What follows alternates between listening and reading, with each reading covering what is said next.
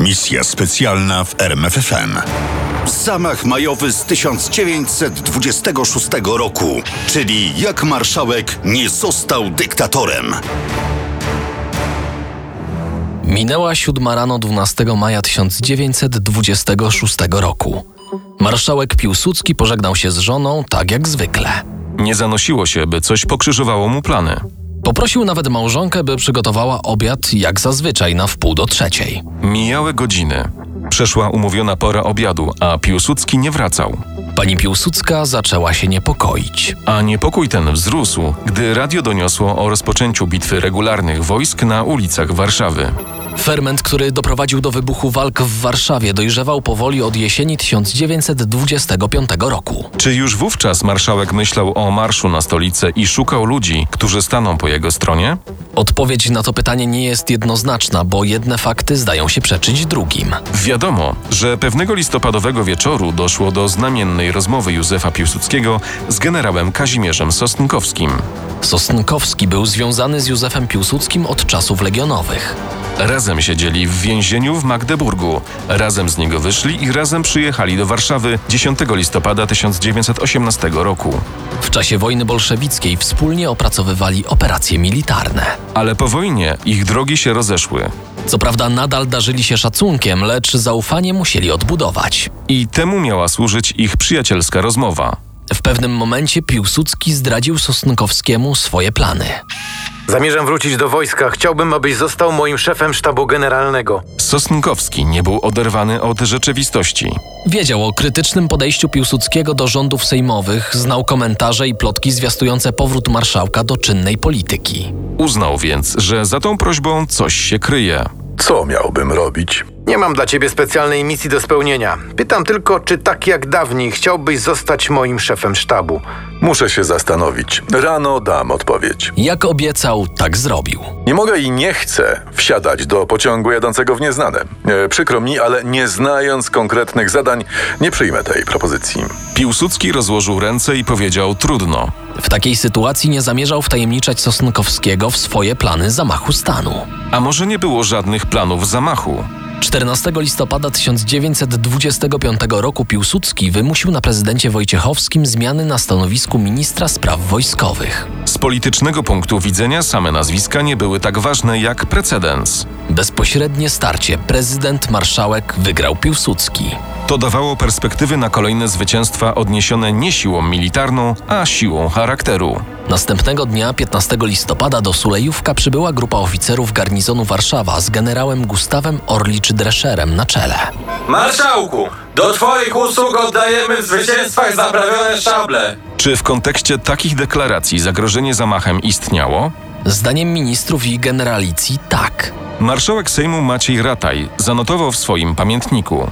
No jeśli prezydent powoła Sikorskiego na stanowisko ministra, pułki wierne Piłsudskiemu ruszą się, to początek wojny domowej. Ale pułki się nie ruszyły i do wojny domowej nie doszło. Nie tym razem. Niemniej jednak niezdrowy ferment trwał przez następne pół roku. Czarę przelało desygnowanie kolejnego rządu 10 maja 1926 roku. Przez 8 lat trwania II Rzeczpospolitej do maja 1926 roku aż 16 razy zmieniał się rząd. To daje prosty rachunek. Dwa rządy na rok, co pół roku zmiana. Piłsudski miał dość kłótni parlamentarnych i podwórkowej polityki. To doprowadzało go do szaleństwa. Inaczej wyobrażał sobie niepodległą Polskę. W 1914 roku mówił: Kiedy Polska powstanie niepodległa, będzie tak wielkim dobrem dla Polaków, że w jednej chwili wyciszą się wszystkie spory partyjne i wszyscy będą zgodnie pracować dla państwa. Tak jednak nie było. Piłsudski był zdegustowany przepychankami partyjnymi. Nużyła go sejmokracja, jak twierdził, szkodliwa dla Polski. W prasie pojawiły się różne komentarze, to popierające stanowisko marszałka, to znów nieprzychylne Piłsudskiemu. Premier Wincenty Witos mówił 9 maja w wywiadzie dla Nowego Kuriera. Niechże wreszcie marszałek Piłsudski wyjdzie z ukrycia i niech stworzy rząd. Jeśli tego nie zrobi, będzie się musiało mieć wrażenie, że nie zależy mu tak naprawdę na uporządkowaniu stosunków w państwie. Mówią, że Piłsudski ma ze sobą wojsko. Jeśli tak, niech bierze władzę siłą.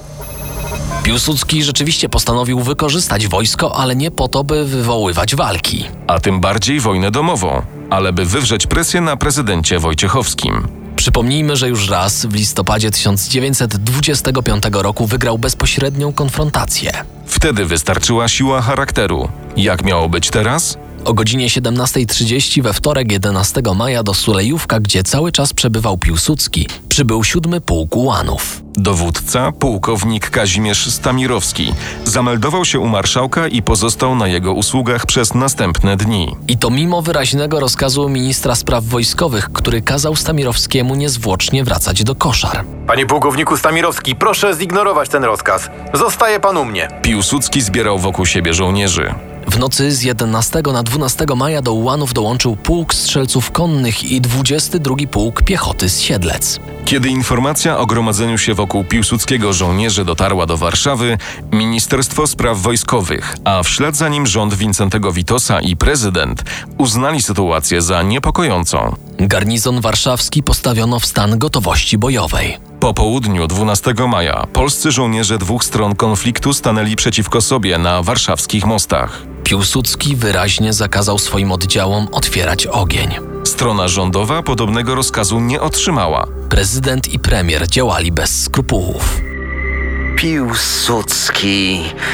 Piłsudski. Ten podniósł rokosz jedynie dla uchwycenia w swe ręce dyktatorskiej władzy. To pewne, to pewne. Stali zdecydowanie na straży praworządności i demokracji. Żaden z nich nie chciał jednak niepotrzebnie przelewać krwi polskich żołnierzy. Dlatego postanowiono spróbować pertraktacji. Na spotkanie wybrano most Poniatowskiego. Pierwszy na miejsce przybył prezydent. Piłsudski pojawił się chwilę potem. Powóz zatrzymał się na moście. Wysiedli z niego marszałek Piłsudski i jego dwaj najwierniejsi generałowie Gustaw Orlicz-Drescher i Bolesław Wieniawa-Długoszowski. Cała trójka ruszyła w kierunku prezydenta Stanisława Wojciechowskiego. Piłsudski i Wojciechowski znali się od 30 lat. Razem tworzyli Polską Partię Socjalistyczną.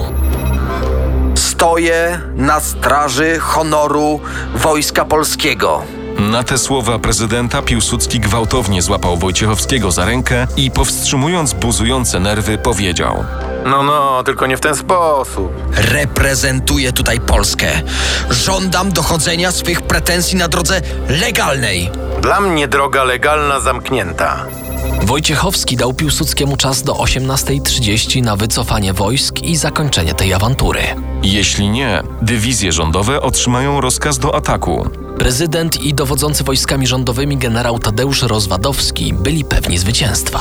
Wszystkie dywizje na zachodzie kraju, od Gdyni przez Poznań do Krakowa, oddałem Szeptyckiemu. Tłumaczył generał Rozwadowski położenie prezydentowi. W praktyce oznaczało to ogromną przewagę wojsk rządowych nad Rokoszanami. Poznań pomoże Kraków stały murem za rządem. A jednak nie wszystko wyglądało tak pięknie, jak to Rozwadowski chciał przedstawić.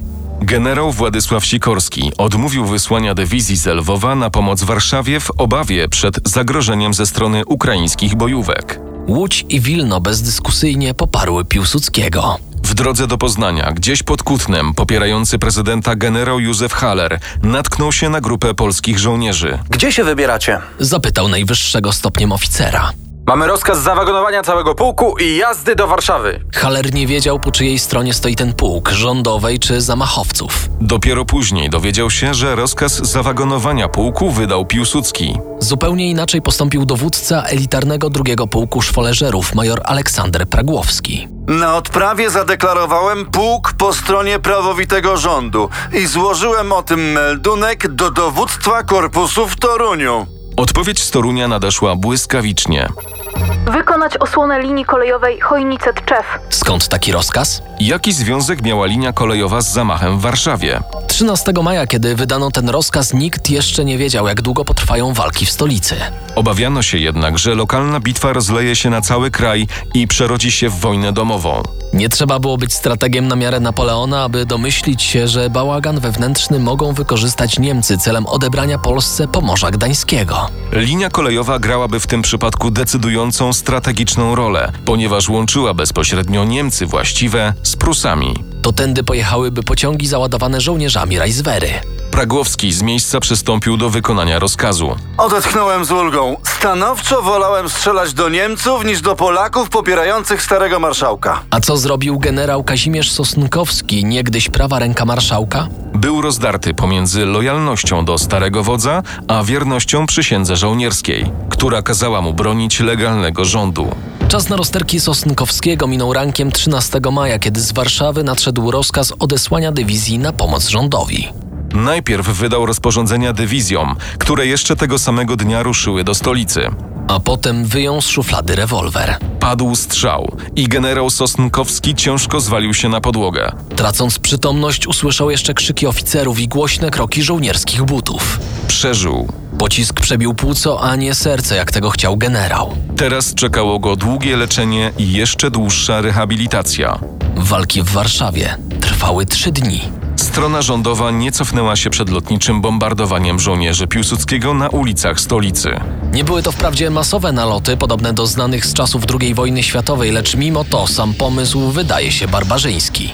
14 maja w trzecim dniu walk położenie wojsk rządowych było trudne. Prezydent zrozumiał, że przegrywa. Zgodził się więc wycofać z Belwederu do Wilanowa.